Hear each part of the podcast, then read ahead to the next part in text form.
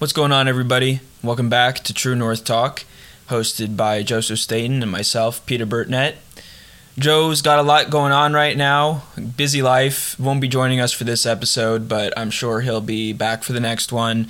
Um, you know, for myself, I'm continuing to be in prayer for him just for endurance through through this busy time, and definitely hope that that he will be joining joining me on on this podcast again for the next episode. But in, in this episode, this is episode 43 of True North Talk. I'm going to be going over a passage that I read recently in my Bible reading plan, which right now, for those who don't know, or maybe I haven't mentioned in a few episodes, I'm reading through the New Testament and the Psalms and Proverbs this year, which I think is just an incredibly powerful portion of Scripture. The New Testament shares the story of Jesus, his death and resurrection and then really the the early days of the church and really provides a lot of great life lessons. And then obviously Psalms and Proverbs are very powerful. They provide wisdom, they provide peace and comfort, they provide examples of just a cry, even of desperation to God. And so I would encourage all of you listening to take some time. Um, if you're not already doing a Bible plan, I would encourage you to you know, start with the Gospels, with our which are Matthew, Mark, Luke, and John.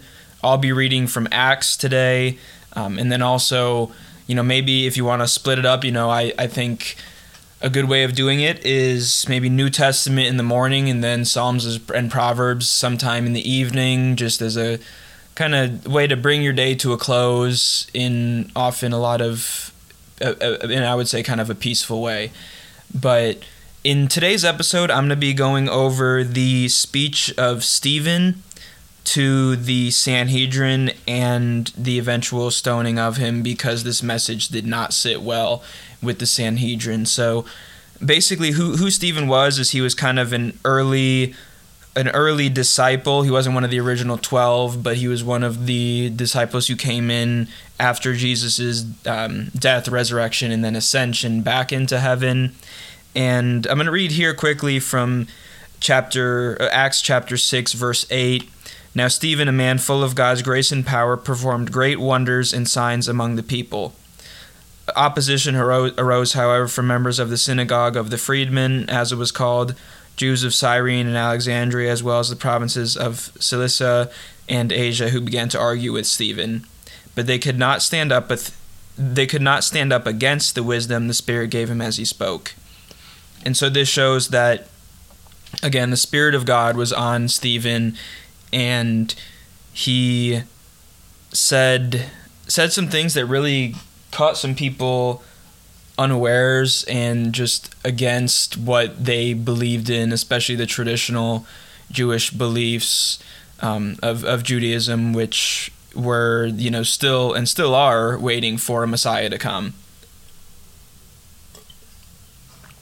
But I'm going to start reading, picking up again here in Acts chapter 7.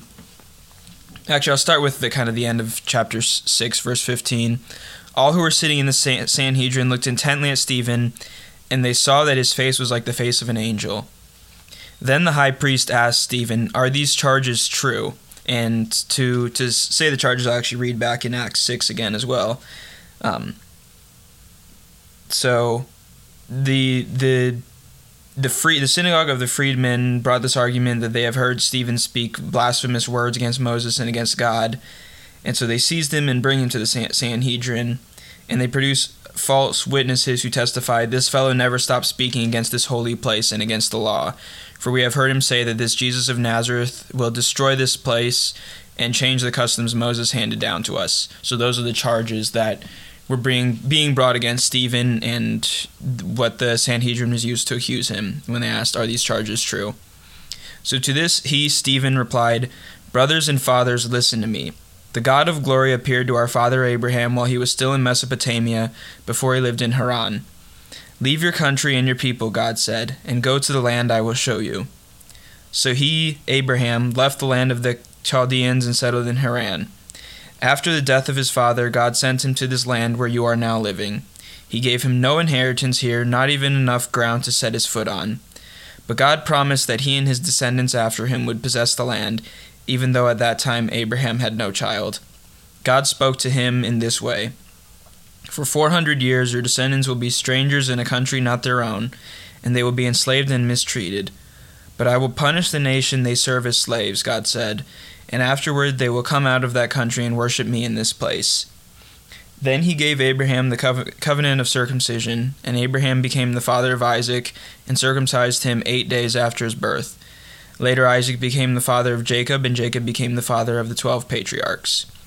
So, quick, quick pause here. If you haven't listened already, we recently did an episode, probably a month or so ago at this point, on the story of Abraham, and particularly the trust that he needed to have. And in that episode specifically, Joe and I talked about the story of him and his son Isaac and how, you know, this child that was promised in Abraham's old age was now God was asking Abraham to go and sacrifice this this child and Abraham somehow in a way that I can't even imagine having the power to do was able to go through this situation and was about to perform a sacrifice of his only son Isaac when you know an angel an angel of the Lord said, you know, stop what you're doing.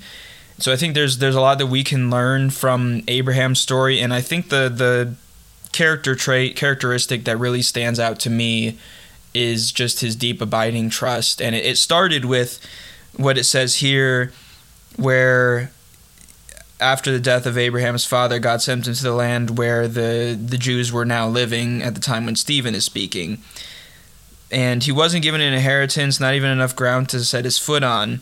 But God promised that he and his descendants after him would possess the land. And I think it's also interesting that the trust that Abraham had to have when, when God says this for 400 years, your descendants will be strangers in a country not their own, and they will be enslaved and mistreated hearing those words, it'd be like, well, God, what's the point? Why are you providing this land for me when we're just going to go through all of these trials and and literally even become slaves to to a nation? And I, you know, this this is referring to the um, the uh, Egyptians who enslaved the Israelites, and then obviously even after that they spent time wandering in the wilderness and so the trust that Abraham would have to have, for, for one, he sees no signs of this. You know, he ha- he doesn't even have a single son, much less having multiple sons or at least grandsons to carry out this, you know, nation of people. Right now, it's it's him and his wife uh, Sarah, and that's it when he's given this promise. And so he had the faith and the trust in God to take that step.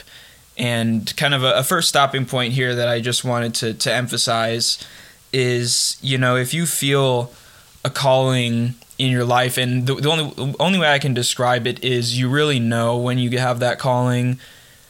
And so my encouragement to everybody listening to this episode, if you feel that calling from God, go for it. Whether that be you know something as simple as even just reading your bible every day. For some for some people that's where it needs to start. For others maybe it's going to church you know maybe just every couple of weeks or or every week. Um, for others maybe it's you know a step further getting more involved in your church or maybe maybe for some of some of you out there it's this step this major step of maybe dropping what you what you're doing and going all out to serve God. Whatever you're feeling, you know what the Holy Spirit is placing on your heart. Only you can know that. And if you're not feeling anything, I would encourage you to be in prayer with God. Just ask him something simple like, God, what is your what is your calling? What what do you want me to do, God? Show me what you want me to do. And also, you know, don't don't expect to literally necessarily hear straight up, you know, God saying to you, go and do this, you know, to hear a voice saying that. But uh, from personal experience, you know, and it's it's a feeling that I can only describe as just this peace and wisdom and knowing what what you need to do and even in a sense how to do it. And so if you have that feeling, I would encourage all of you listening to go after that like Abraham did. So now, picking back up in verse 9 of Acts chapter 7, because the patriarchs were jealous of Joseph, the patriarchs being uh, Joseph's brothers, Jacob's sons, they sold him as a slave into Egypt. But God was with him and rescued him from all his troubles. He gave Joseph wisdom and enabled him to gain the goodwill of Pharaoh, king of Egypt. So Pharaoh made him ruler over Egypt and all his palace. Then a famine struck all Egypt and Canaan, bringing great suffering, and our ancestors could not find food. When Jacob heard that there was grain in Egypt, he sent our forefathers on their first visit. On their second visit, Joseph told his brothers who he was, and Pharaoh learned about Joseph's family. After this, Joseph sent for his father Jacob and his whole family, 75 in all. So you see the going from two people, Abraham and Sarah, to 75 now, kind of seeing that exponential growth of God's promise. Then Jacob went down to Egypt where he and our ancestors died. Their bodies were brought back to Shechem and placed in the tomb that Abraham had brought from the sons of Hamor at Shechem for a certain sum, sum of money. And so I think quickly from the story of Joseph, again, this is also an episode that we really dove a little bit deeper into, Joe and I. And I think in that one, we kind of touched on this as a main topic. I'm trying to remember because that one was a little bit further back what our main topic in that video was. But what I garner from this, first of all, is this continued trust. And that's going to kind of, I feel like, be a theme of this episode. Uh, I know recently we did an episode called Trusting the Truth in Trials and Tribulations, but I, I feel like that's something that from the from the Bible sticks out the most to me is just how important having trust in God is. And so that's certainly the case here with Joseph's story.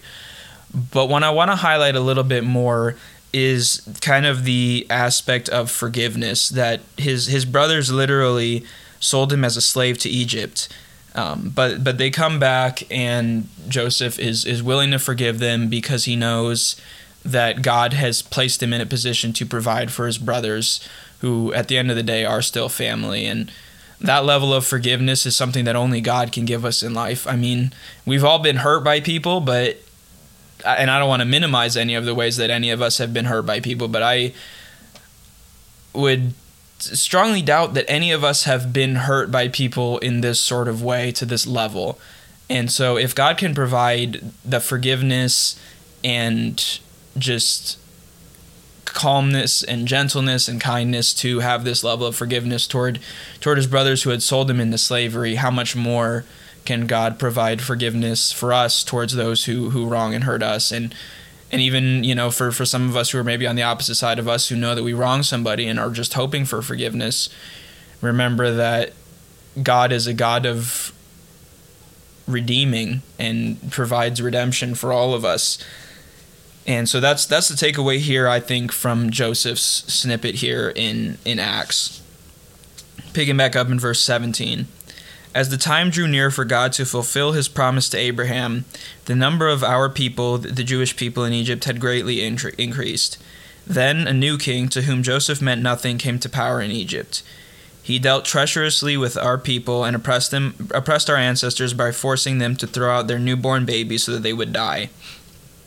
At that time Moses was born, and he was no ordinary child. For 3 months he was cared for by his family. When he was placed outside, Pharaoh's daughter took him and brought him up as her own son. Moses was educated in all the wisdom of the Egyptians and was powerful in speech and action.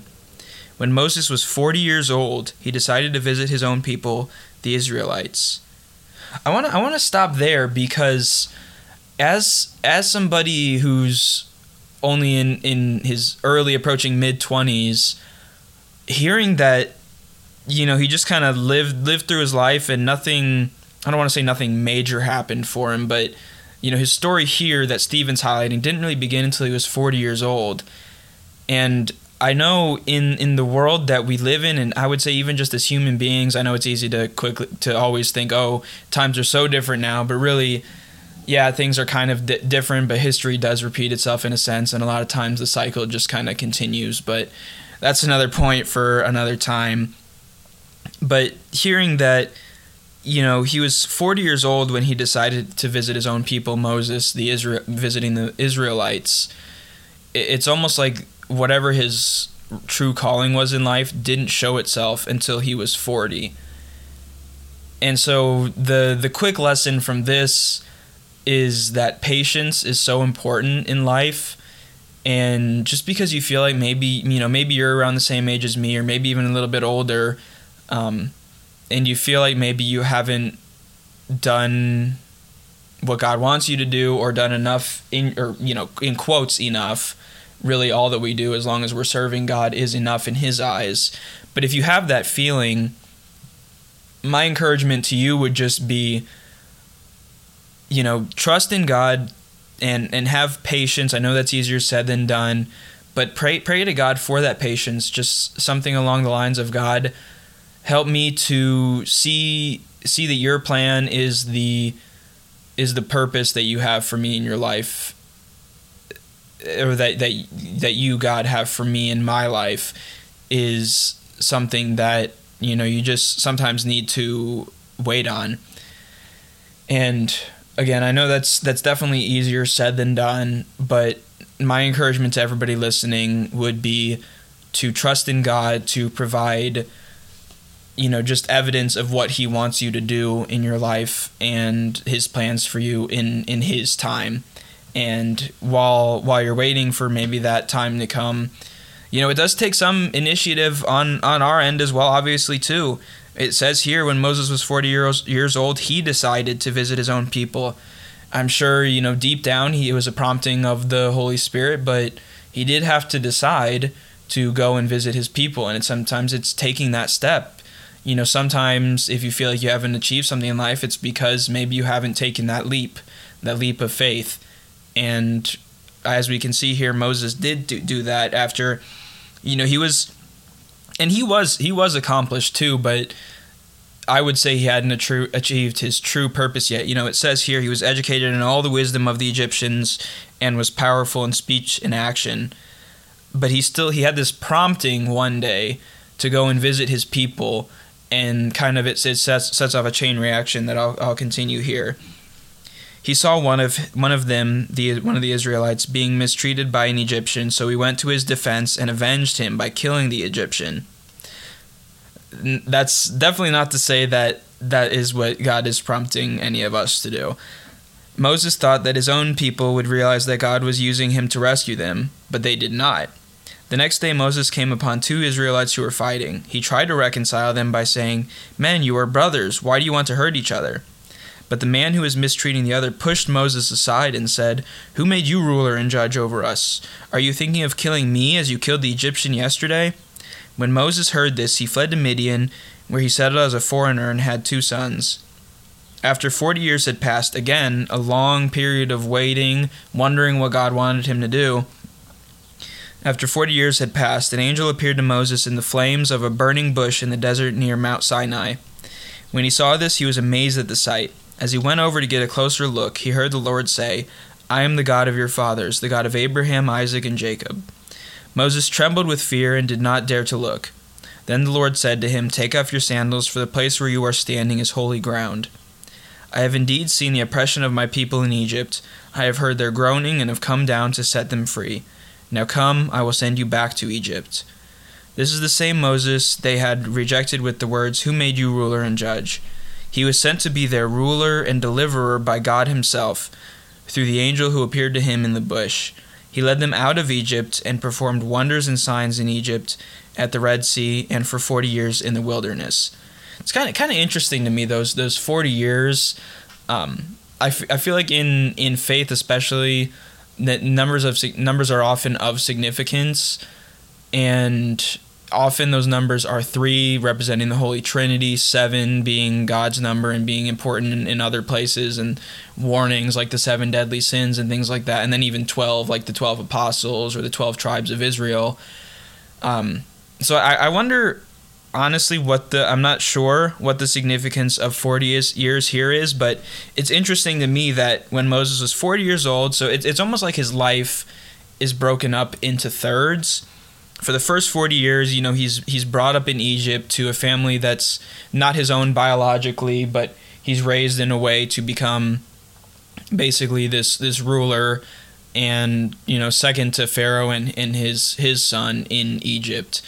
And then, you know, he leaves when he's 40 years old because because of what happened with him killing an Egyptian and this accusation from his own people, the Israelites. And then 40 years pass where he's in the kind of the, the wilderness or in, in Midian, you know, in a in a place that where he's a foreigner as it says. And then, you know, he leads the the Israelites out of Egypt, and then they're wandering in the wilderness for forty years. And so it's just it's just very interesting to me those those forty years, and I think again it, it, to me it highlights and at this time lives where I think still lived a little bit longer because obviously this would have made Moses 120 years old, which very very few people achieve. I mean, I think 120 is about I mean, it's because it's a promise that God made that 120 years would be the number of their days. Um, and so I think Moses right about reached that.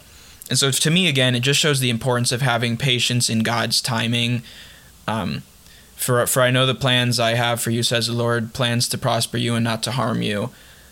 And that's just a, an ever present reminder that God has plans for all of us, and those plans are for, for us to prosper and not, not to suffer harm.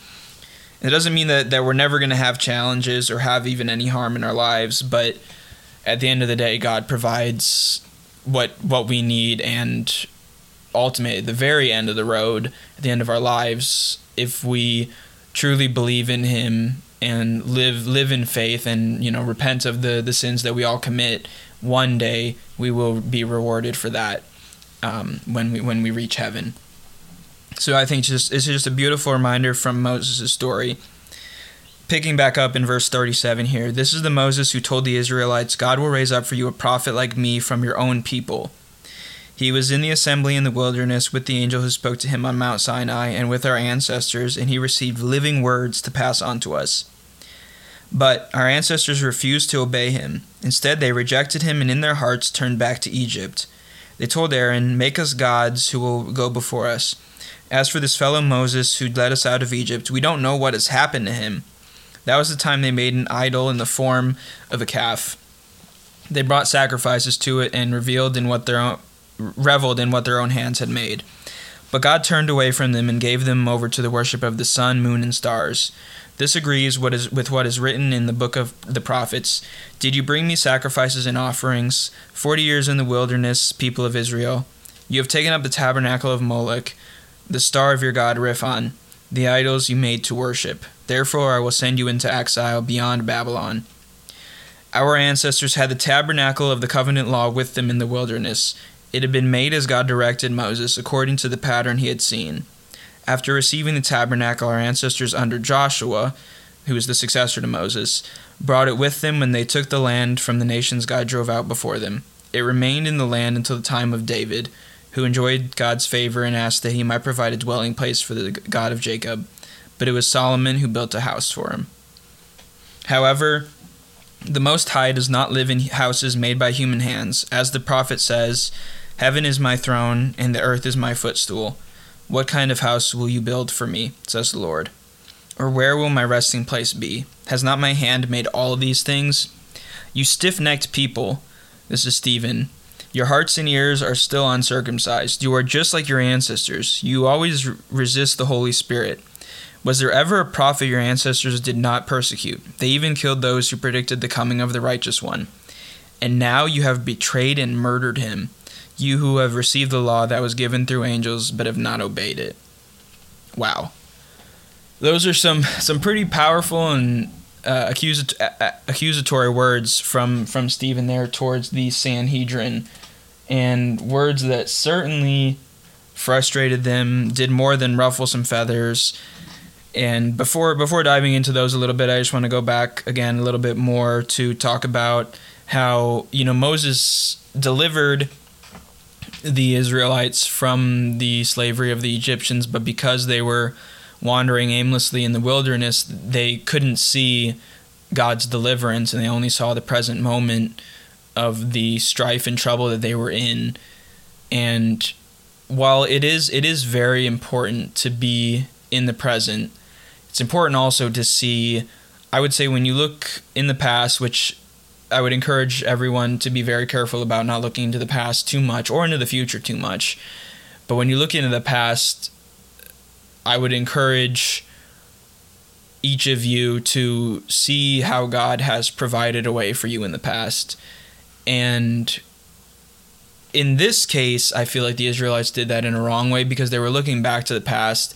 Although I don't think they were looking at it from the perspective of God provided for us then. I think they were looking for it. I mean, it says in, I think, Exodus, the second book of the Bible, you know, they were basically like, we'd rather be comfortable in, in slavery in Egypt than you know wanting for food and water out here in the wilderness with with nowhere to go and so i think it's again it's very important to always see god's direction in our lives. There there is a direction even though it might seem like we're lost without a compass god is always there to still direct us back to where he wants us to be and what he wants us to do. And and that shows here you know, eventually they do get to the promised land, present day Israel, and Joshua, again, who is Moses' Moses' successor, brings back the the tabernacle with with the covenant law, the you know the two tablets of the of the Ten Commandments, and then you know you see the the promises being fulfilled with with Israel becoming you know a great nation at this time and David coming into power as the king, taking over for Saul. Um, and I think I might I might dive into Acts 13 a little bit because that that provides a little bit more of of this story as well, kind of in between both Joshua and David. Um, but but before diving into that, I just again want to highlight the the words that that Stephen said here, calling the Sanhedrin you stiff necked people, your hearts and ears are still uncircumcised. You are just like your ancestors. You always resist the Holy Spirit. And I, I think that's an interesting point, too. I feel like people that are not Christians resist the Holy Spirit on a, on a daily basis for a variety of different reasons. Maybe it's that they don't want to surrender their, you know, kind of control over their lives to the Holy Spirit, to God. Maybe it's just because they've been hurt by somebody who was a Christian or who claimed to be a Christian in their past. I mean, there's a lot of different reasons for why people do resist the Holy Spirit, but it really is as simple as just surrendering to God, you know, admitting that all of us have fallen short, believing that the story of Jesus is one that is true, and that Jesus came, lived a perfect life, died for our sins so that we can have eternal life. And then, you know, confessing that, that Jesus is Lord and declaring that to to everyone that we can. And you know, that's really as as simple as it gets. It's just surrendering that control in your life and no longer resisting the Holy Spirit and being like God guide guide my thoughts and my actions for for your purposes. and so I think if you do that, then you put yourself in a position where you know you have that hope that God provides. You have you have that trust in somebody that will get you through the tough times and then you have you know somebody to praise for when things are going well. And unfortunately for Stephen, and you know, I believe aside from you know, I guess Jesus Christ Himself being the first martyr, if if you can call him that, um, which I would, you know, I guess he's the ultimate martyr. Jesus Christ was, but Stephen here being the the first martyr that we hear about in the Scripture, in these next verses to close out Acts chapter seven. When the members of the Sanhedrin heard this, they were furious and gnashed their teeth at him. But Stephen, full of the Holy Spirit, looked up to heaven and saw the glory of God and Jesus standing at the right hand of God. Look, he said, I see heaven open and the Son of Man standing at the right hand of God. At this, they covered their ears, and yelling at the top of their voices, they all rushed at him, dragged him out of the city, and began to stone him. Meanwhile, the witnesses laid their coats at the feet of a young man named Saul. While they were stoning him, Stephen prayed, Lord Jesus, receive my spirit. Then he fell on his knees and cried out, Lord, do not hold this sin against them. When he had said this, he fell asleep. In this case, meaning he died. And Saul approved of their killing him. So obviously a, a somber reminder, but I think a powerful one um, of where where our faith kind of started, where, where where the Christian faith, especially in terms of you know Christ, people being Christians, is it started from a place of just persecution and rejection and even death because of this faith and this message that is sometimes tough to hear. A lot of times it is tough to hear. For for this Sanhedrin, they had their traditions, they had their viewpoints, and when Stephen comes comes after them, accusing them, you know, of being stiff necked people and all the other stuff that he says, that cut deep. And I think that's something that is just part of what sometimes maybe we're afraid to talk about is just the stuff of Christianity that cuts deep and that especially in this case goes against traditions um, of of the world or even of a traditional faith like Judaism. And I just I think it's a, a powerful reminder again that we are truly blessed for everyone who's who's listening to this in the United States and in in you know many countries around the world how blessed we are to not face this level of persecution and I think it's a, just a chance to be grateful to God that we have the freedom in in many respects to share our beliefs and and the story of Jesus and and the Christian faith and yeah, I think it's this is just a powerful story. What what Stephen provides here, it not only first of all, again, is just kind of that somber reminder of what life life and, and then death looked like for for early Christians and the persecution that they faced. But it's also it's almost like a hall of faith. I believe it's Hebrews eleven, maybe twelve, that talks about a bunch of, of figures in the Old Testament who are just examples of of having faith in God. And I think the the stories that that are outlined here by by Stephen of the life of of Abraham, the life of of Joseph, even, and the life of Moses, uh, among others. Just the example that those provide for us, even even to this day, and how through each of those, each of those stories, prepared the way for really the ultimate the ultimate and only savior Jesus Christ and so yeah that's that's it for this episode of True North Talk if if you've enjoyed this episode if you found something insightful or powerful or something that you want to share with with somebody please please share this podcast leave a like rate it on on Spotify and Apple Podcasts um, and I'll, I'll close with a, a quick prayer here before signing off.